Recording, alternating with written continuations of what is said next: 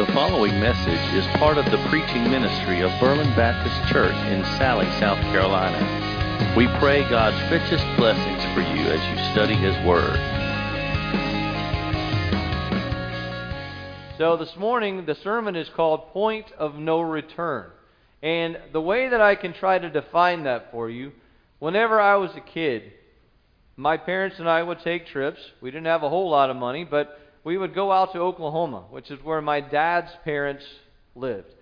And there was one particular trip that we're driving this big old Econoline white van that had the back seat that would recline back into a bed, got the green, orange, and brown inside. You know what I'm talking about? And we would sit in there. We didn't even wear seat belts back then. Still survived. And we would sleep. So we would take turns because it's like a 15 hour drive. Well, in the midst of that drive, we broke down and didn't have cell phones back then, didn't have GPS back then. So my dad did everything in his power to get us from the van into something else so we could at least get to a hotel. Well, the question was raised between my mom and dad should we go back to South Carolina and just call the trip off? Or should we go ahead to Oklahoma and have the car repaired? Or the van repaired? And my dad said, No, I think we're beyond the point of no return. So, meaning we're too far away from where we were. We've got to continue where we're going. This particular passage is in the book of Romans. So go ahead and turn to the book of Romans. It is a New Testament book. Go ahead and give me the next slide. We seem to be stuck on it. Romans chapter 1. So it's going to be the first thing you come to. And what you're going to find is Paul is giving some instructions from the very beginning. He has a greeting that he uses, and then he gets into several things that he wants to talk about. Now, Romans, where do you think the church was that he's talking to? Rome. Oh, and that's something else. I'm going to need y'all to talk to me this morning. I know that's probably not the way I'm supposed to do things, but I want you to help process what we're discussing. So there are going to be several times when I'm simply going to say, What's the answer to the question? So, yes, this church was in the book of, or excuse me, in the country of Italy. It is the seat of power for the Roman Empire. So, I need you to know that when Paul is writing this, it's not just to a Wagener Salley, It's not even to a Columbia. It's to Washington, D.C. And just like our country, if people want to be recognized, if they want causes to be furthered, that's where they go because that's where the policy is for the entire country, or in this case, the entire empire. So diversity is the word. Diversity is everywhere in all aspects of their culture. It is a diverse church, which means it's not just a bunch of Jews who are now messianic Jews, those who believe in Jesus as a Savior. It's not just Gentiles, it's Jews and Gentiles. All kinds of fighting going on with that because the Jews still bring with them, hey, you're supposed to follow the Ten Commandments. That's part of the salvation experience. And Paul spent many, many times trying to discredit that, understanding that our salvation is based on the Ten Commandments or faith. Faith. Right? So, a lot of things going on there. Capital city, diversity of thought, melting pot, polytheistic. Poly means many. Theism or theistic means gods. Many gods. So you know some of the Roman mythology. Jupiter. And you've got Greek mythology that is mixed into that. So everyone who's living in this big capital city, they're not Christians. And the notion that, what do you mean there's only one God? No, no, no, no. No, there's a God of this and a God of this, and there's a goddess over here, and there's all of these different things, except for this little church that says, no, there's one. Well, Roman culture was very wide open. Bring your gods, bring your goddesses. We are an inclusive place. Sounds like Washington, D.C. again, right? And so, whenever these Christians came in and set up camp in this church, which, by the way, was not a church building, historians believe it was actually a series of five different houses. And that is what the church was. So everything went great until this church said, no, there's, there's not all these other gods, there's only one. Then they began to be persecuted for that belief.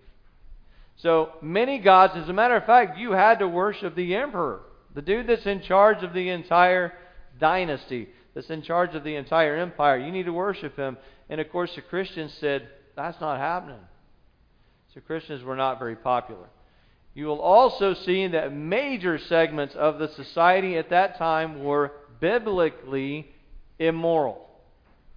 If you're not following the one true God, the rules that come with the one true God are out the window. So there's all kinds of things that are happening in this culture that Christianity is trying really hard to stay out of. It doesn't make Christians popular. What does that sound like? That's right where we are. Lastly, there is a caste system in place in Rome, which means you are born into a level of society and you don't go higher or you don't go lower unless you've been arrested and punished. Then they would push you down to the lower echelons, which means you don't have as much money, as much opportunity, all of those great things. This is where Paul's writing.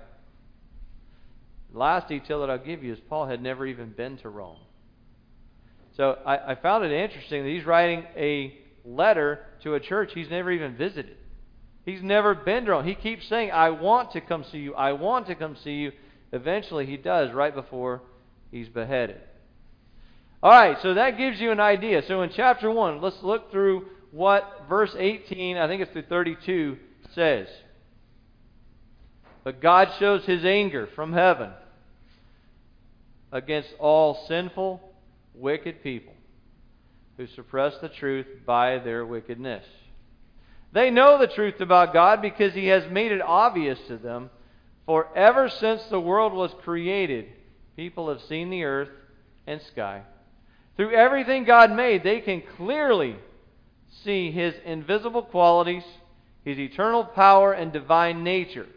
So they have no excuse for not knowing God. Yes, they know God, but they wouldn't worship Him as God or even give Him thanks. And they began to think up foolish ideas of what God was like. And as a result, their minds became dark and confused. Claiming to be wise, they instead became utter fools. And instead of worshiping the glorious, ever living God, they worshiped idols made to look like mere people and birds and animals and reptiles. So God abandoned them to do whatever shameful things their hearts desired, and as a result, they did vile and degrading things with each other's bodies. They traded the truth about God for a lie.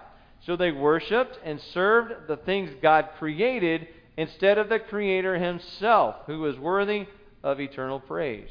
Amen. That is why God abandoned them to their shameful desires. Even the women turned against the natural way to have sex and instead indulged in sex with each other. And the men, instead of having normal sexual relations with women, burned with lust for each other. Men did shameful things with other men, and as a result of this sin, they suffered within themselves the penalty they deserved. Since they thought it foolish to acknowledge God, He abandoned them to their foolish thinking and let them do things that should never be done. Their lives became full of every kind of wickedness, sin, greed, hate, envy, murder, quarreling, deception, malicious behavior, and gossip. They are backstabbers, haters of God, insolent, proud, and boastful. They invent new ways of sinning and they disobey their parents. They refuse to understand, break their promises, are heartless, and have no mercy. They know God's justice requires that those who do these things deserve to die, yet do them anyway. Worse yet, they encourage others to do them too. Ooh. Do you see how there's not a whole lot of lollipops and flowers that we're going to talk about today? Church, there's an imbalance. As a society, because of the way we have been raised and our children are being raised, we love to talk about God's mercy. And we love to throw John 3:16 on the table and look at it and marvel that God so loved the world that he gave his only begotten son that whosoever believes in him should not perish but ever have everlasting life. Those are truths. I'm not going to stand up here and tell you that God is not love. The Bible says God is love. What we forget is this God is not some fat guy with white hair sitting on a throne that has a halo and a long beard. He's God. He's Yahweh. He's Elohim. He's all of these different names that represent not just the aspect that God died for my sins, although that is so important to where we are. The God we serve, the God represented in this church, is holy. Holy means without sin, without blemish, without evil. And so when you put somebody like me up against or up in front of a God who has all of those aspects, I have no hope. Which is why mercy is so important. But today I want to talk to you about the justice side of God. What I teach my children that I work with during the week is when God encounters sin, He destroys it or He forgives it. That there's no other third option. He forgives it or He destroys it. And you're going to see today that our country, which is made up of all of us individually, individually, individually, corporate together is what our culture represents. And, and you see what God, how God handles that. Go ahead and give me the next slide. Now I want to pick apart the verses. Because you saw what the major issue was that Paul was attacking in Roman society. It was sexual relationships. And it's easy for us as a church to say, well, there is the proof. You mess with any of the stuff that God mentioned, you're going to hell. God's the only one who can determine that, first of all. Second of all, what I want you to see is this first sentence. God shows his anger from heaven against all sinful, wicked people. Who are the sinful, wicked people? That's us. That's not just this group that was discussed in this particular scripture. Paul makes it very clear. Yeah, I'm calling out this one issue that's going on because it's prevalent in Roman society, but do not be misled. You and I are part of that same equation. Everybody understands that, right? Because if you are sinless, you shouldn't be in the church. Because we are all broken. And we all have shadows of things that are going on that we don't want people to know about. This is for us. So, against all sinful, wicked people who suppress the truth by their wickedness. What does suppress mean? What? Hide it or. Yeah, change it up, twist it. I want to justify my actions, so I'm going to take the scripture and make it match me. What's the way it's supposed to go? Is the Bible a reflection of me or am I a reflection of the Bible? Okay, so, so you get what I'm saying. Suppress the truth means I'm going to twist it, I'm going to take it, I'm going to hide it, I'm going to silence it. And by our testimonies, the things that we do wrong, that's what's happening. Because everyone looks at us. If you're wearing a cross or you go to this church or whatever, and you have said, I am a Christian, you and I are reflections of God. So anytime we do something wrong, we are suppressing the truth by our wickedness. Well, that's not very uplifting so far. Let's keep going. So you keep going through verse 20. And it says, through everything God made, they can clearly see His invisible qualities, His eternal power and divine nature. They have no excuse for knowing God. This, again, is a representation of us. There are people that you will come across in Wagener Salley, in Lexington, Columbia, Washington, D.C. There is no God. And I would venture to say that is false. Have you ever seen a hint of the intricacy of the human body? Have you ever seen that the flowers and the plants, having been in a couple places in the world, there's no way anything could, this all could happen without there being a God or the God. That's what this is talking about. Because there are Christians and non Christians. Well, how, how do I know that God is real? Look around. Because everything you see, even in this building, the fact that there are 8 billion people on this earth, and not one of them are the same. There's twins that are close, not the same. Any snowflakes, never the same. I could that's a whole other sermon. So there's no excuse for not knowing God. You can't say, "Well, I was doing all these things because I didn't know God didn't want me to. I didn't know that there was this higher power that would preclude me from things that are naughty."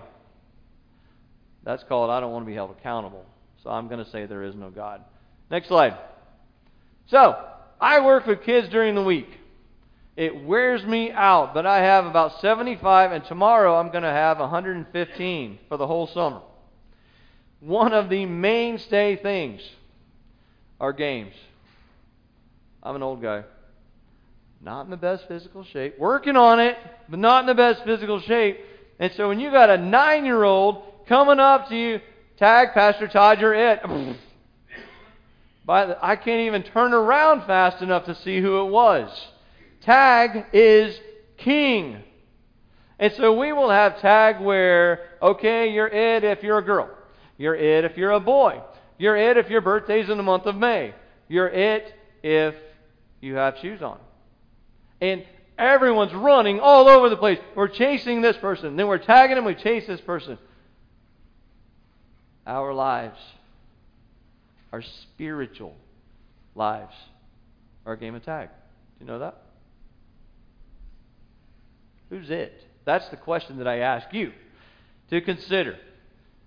Are you chasing God? Is He it? Or did you stop chasing Him and I'm going to go my own way, God? And you become it and God chases you. That is taking our spiritual lives and putting it into a very simple concept. Somebody's running, somebody's chasing. And it's either us chasing God because we know He's going to take us where we need to go, He's going to give us what we need to have, He's going to put us right where He wants us to be. But sometimes, God, I don't want to do that. You know what? You go ahead and, and you keep running. I'm going to turn, I'm going to go this way. And we take off a different direction. God doesn't just keep running. It's like he's running because we're supposed to be following him and he's looking back. Yep, still following me. Yep, still follow. Uh oh. I, I lost Todd.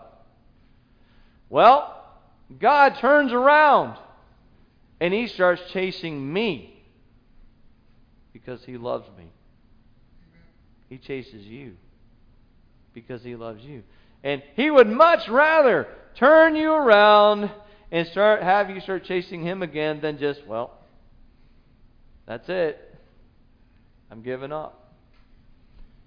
But the scripture passages that we already read said God abandoned them. Ooh, that doesn't preach very well in a church. Scripture says it. We need to figure out what that means. So the game that I want you thinking about is where are you? Who's are you chasing God or is he chasing you? Because one of those two things are happening. Next slide. So then we get into the next group of scripture. And as I read this and God and I talked about it, I'm like, "Oh my word, this is the United States of America." Yes, they knew God, but they wouldn't worship Him as God or even give Him thanks. And they began to think up foolish ideas of what God was like. Fat guy sitting on a throne in heaven with the halo, the long white robe, and the beard. That's foolish. But there are people who think that's how God is. Because we came up with caricatures of who the Almighty is instead of looking at the very book that defines Him. Well, I don't want to do that because I have to actually like read and stuff. So, you know, I think this is the way God is. And our culture has said, whatever you think, it must be your truth. False. This is another segment of society on a downslide where God is no longer clearly defined to be who the Bible says He is. God is what we want Him to be. We are creating God in our image instead of understanding that we have been created in His. Do you see the difference? Think on that. Because you look at TV programs and you look at even some Christian music. Well, I, I, don't know. The way God's described in the Bible, that's not real popular. I'm going to add a few things in here. I'm going to make God cool. God has no desire to be cool. God is very confident in who He is. And He's asking us to be confident in who He is. And stop making stuff up because we think we can't contain God in our heads. You know that, right? His ways are higher than our ways. We don't have the capability to be able to define God except by the Word He gave us. When you step outside of that, start thinking about Rome. Start thinking about the United States. Well, what happened as a result of it? Oh, go back one. Their minds became dark and confused. That's the United States of America. We are in a constant state of confusion. There's no one truth anymore, so there's no truth, is what we are finding in our culture. And it's because we've stepped away from what we know. Hopefully, you know what the only source of wisdom is. Anytime you step away from a singular source of truth, a society will fall. Welcome to the United States in 2021. Our minds, when not focused on the one who gave us life and the one who embodies all wisdom, when we're not looking to Him, we become dark and confused. So we can keep going. Instead of worshiping the glorious, ever living God, we worship idols made to be like sports figures and people on TV. And well, this guy sounds really intelligent. This politician, we definitely need to follow him. He's got all the answers. Idols, idols, idols, idols, idols. What is the singular object of our worship? Not me, not Pastor Mike, not any politician or leader or self improvement guru. Put people in the blank. Oh, the earth is what we should be worshiping. You can't worship the created instead of the creator. Right? So, so you tracking with me so far? And yeah, it's dark and it's kind of, it kind of gives you chills. But you need to hear this. I need to hear this because, well, I'm going to keep going here in a minute. Worst of the idols. Next slide. God is not careless. God is not indifferent to us. When we're playing this back and forth tag game, sometimes in the same day, I'm running towards him, and then, oh man, I got to go this way, and I run away from him and it's constant. We're chasing each other. Well, God understands that if we're running, running, running, running away from Him, He's not coming back. He's not coming back. I got to put some signs up. Maybe he'll read the signs. Maybe he'll understand that, whoa, I have taken a wrong turn and no, God's not in front of me. There's just something that I don't need to be a part of. I'm going to turn around. God puts signs in front of us. Next slide. What does that mean? this is one of those times. What does that sign mean? That means if you don't stop, your car is going to fall off a cliff and into the water. That is a traffic sign in Korea. I, I don't know where. I'd love to know that.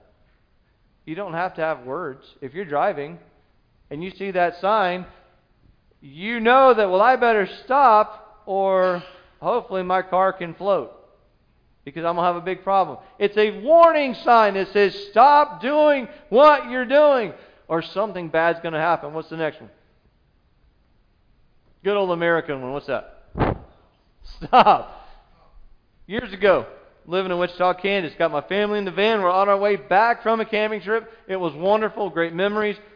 A lady runs a stop sign and hits us in the side. Air airbags go off. Everyone's okay. When you see that sign, you know I probably should stop because there's something going to hit me if I don't, or I'm going to hit something. Did you know God put stop signs in, in our lives? Hmm. And yet, we take a chance. I can get through here without stopping. I don't see anybody coming. Well, you got through at that time. But there's going to be another occasion where that stop sign is there. And eventually, something's going to catch up with you, and you are going to get plowed. Or you're going to hurt somebody else because of your decisions. Next slide. Look at this one. What does it say? Keep reading. 29 miles. Oh my goodness. Did you know God does signs like that? You better stop. It, it's not going to affect you right now, but 29 miles from here, 29 years from now, your decisions that you're making now, if you don't turn off, you're going to end up in the water like that first sign. God doesn't just put them up in front of us right before we impact. he will put a sign. Sometimes it's your mom. Sometimes it's your sometimes your grandmother. Oh, them grandmothers. They will tell you like it is. You better straighten yourself up, young man, because when you get older, da da da da da da. 29 miles. And yet, that's a sign God puts up in front of us. Oh, I got 29 miles? I can keep going. I'll turn off at mile 28. So I can have as much fun as I want to have, and then right before the hellfire and brimstone, I'm going to turn this way. Well, we all know that's not the way it, it works, right? Next slide. Have you ever seen that sign put in front of you by God? God, I really, really, really, really want this job, or I really, really, really dig this girl.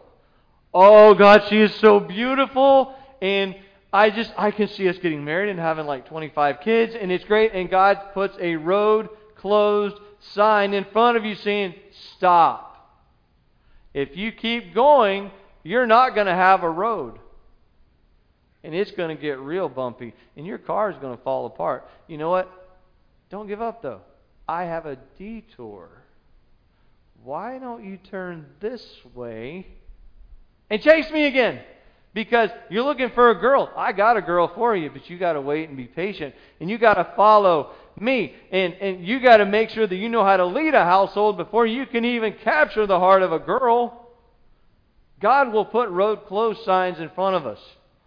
But we've all seen it. People blow right through that, and then they pay the consequence because they didn't obey the sign. I think you get my point. So, next slide. Here is where I need your interactiveness. Give me some warning signs that we see right now in our culture that God's saying, you better stop, you better stop, or God abandons and allows us to have exactly what we want. What are some signs?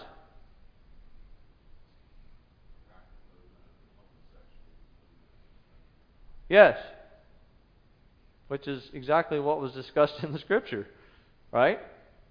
We're seeing causes, and we're seeing um, all these different new ways of thinking. All of a sudden, are real popular. And it's now turned so that if you don't follow those causes, then you're the bad guy instead of the other way around, which is the way it used to be. What other warning signs are we seeing? Okay? The drinking while you're driving. Give me big picture stuff. Have you watched Netflix lately? oh, oh, no. There are a couple things that I watch on there. But you know they have those previews come up to try and hook you into another show. Oh my word. The children that I teach during the and even the children here, my heart breaks for them. Because at least we have the experience under our belt to know that's not normal. That's not the way it's supposed to be. We know that. Children are growing up thinking, well, this is the way it is. Ouch. So, our entire culture has become filth laden. It has become a whole series of bad words, and when you run out of bad words, then people make up words to be bad words. Do you see those signs? And God's saying, God, stop. I love you too much. You got to stop and turn around. Anything else? Spiritual decline. Spiritual decline. For the first time since Barna has recorded, less than one half of the United States is now considered Christian. Less than one. It's been 60, 70 percent. The further you go back to some of our older ladies and gentlemen, it was a solid majority. And what we're seeing now in my generation, especially those after me, no. The number of people going to church, nosedived. The number of children who are becoming Christians, nosedived. You see the warning signs? Okay, next slide. Let's get personal. I don't know your life. I can barely handle my own, much less try to worry about somebody else's life. But you can't exist as a broken person without God attempting to maneuver something about you. What are this is rhetorical. Rhetorical means we, we don't want to know. what are the signs the Holy Spirit is putting in front of you saying, Stop! Stop, turn around. You're not chasing God anymore. You're out chasing other stuff. Because the Holy Spirit, He's all over that. He'll put these things up. But it's always more fun to talk about the warning signs that everyone else has. This week, I want you to chew on that. I want you and God to arm wrestle with this one. Because He'll tell you. When you ask God, He doesn't have the capability of not being honest. He doesn't mince words. He doesn't try to make it sound fruity and all that. He just says, this is the way it is. So chew on that this week and figure out where you are. Next slide. We've talked about the balance. I want you to leave here understanding that God is a God of love, but God is a God of justice as well. Second thing, the game. We talked about tag. Who are you chasing or who's chasing you? That's the question. Then we talked about the signs that help you determine if you're chasing God or if He's chasing you. Now we look at what the Scripture says about the outcome. What was the word that I used while we're trying to get that to come up? God did what? Abandoned. The term abandon indicates that what was close is no longer. So please don't think that I'm trying to tell you that God has been indifferent in your life, that God has not had a vested interest in what you do and who you're with. That's not the, the character of God reflected in His Word. But, ladies and gentlemen, there does come a place where God chases you and chases you and chases you. He knows your heart instead of chasing you and, and trying to make you feel guilty anymore, I'm just going to abandon you to what you want to do. That thought breaks my heart and scares me to death at the same time. Abandon. It's not like God's yelling, You better stop or I'm leaving. God doesn't do that. But anytime you're worshiping the created instead of the creator, anytime you're not willing to give him praise and honor because of who he is, and your mind begins to fixate on all of these things, regardless of the signs that are going by you as you go through life, if you don't turn around, God abandons. This is not an Old Testament concept. This is not something that is just taken out of context. This is what Paul says. This is the justice portion of God's character. I want you to read this with a contrite heart. Because we're not talking about just all the stuff that we read, all the relationships that are going wrong. This is to all of us, just like we established at the very beginning. God abandoned them to do whatever shameful things their hearts desired. That means instead of putting the warning signs up in front of us, you want it so bad? I'll give it to you. I won't stand in the way anymore. And you will see destruction like you cannot imagine because it's a spiritual destruction. As a result, they did vile and degrading things with each other's bodies. Now that's in Rome. As a result, we have done vile and degrading things with our lives. Ouch. I don't ever want there to be a time where God abandons you or abandons me because we're not trying to find him anymore. We're try, not trying to chase him down anymore because that is hopelessness as it is written there. So then you see not only verse 24, but I also have something in 26 highlighted. God didn't just abandon them to do whatever shameful things they wanted, He also abandoned them to shameful desires. That's the United States of America. We're fascinated with blood and gore. We're fascinated with porn. And we're fascinated with being not the way God wants us to be. That's considered heroic now. And God says, Oh, okay, I tried to warn you. I tried to love you out of it. I tried putting signs up. I tried shaking your life up a little bit so that you'll turn around. And so what happened? It discusses how there's an inversion in how God created Adam and Eve originally to interact. And go ahead to the next slide. And it says, and they suffered within themselves the penalty they deserved. But again, I'm not I'm not just pigeonholing that one portion of our society. I'm saying we are in the same predicament because sin is sin. There's no big sin, little sin, sin you can get away with, maybe a little white sin. No, no, no, no. No, sin is sin. And anytime you step outside of, of God's perfection, you're done.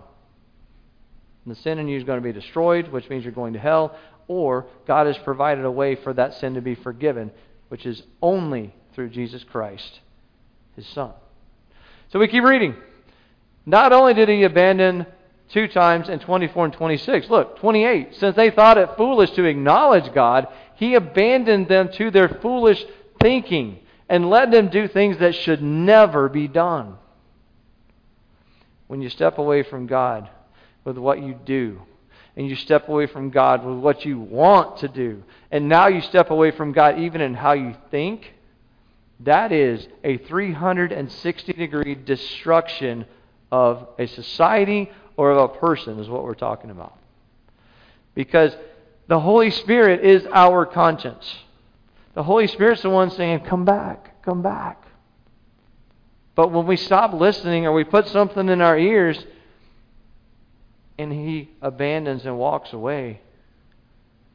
Their lives became full of every kind of wickedness. And there's a whole list. I don't even have to read it to you again. But, man, as I look at that, and then I turn on the TV, or I look at the news, or I go and I sit on a school bus where all these little people are learning about life by what they see in media and in these phones that are just like this and these game systems, or they're learning from each other because there's no role models for them to follow. Have you been on a school bus lately?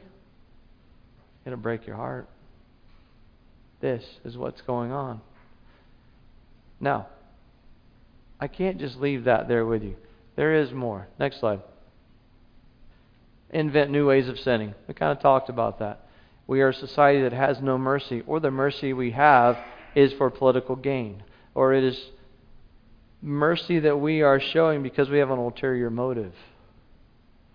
Worse yet, they, we, encourage others to do them too. That means sin. It's okay if you if you mess that up. God will forgive you. It's okay that you have this habit because God has lots of grace and mercy. True statement. Please don't ever take that for granted because that's when you see some of these things. Okay, so next slide.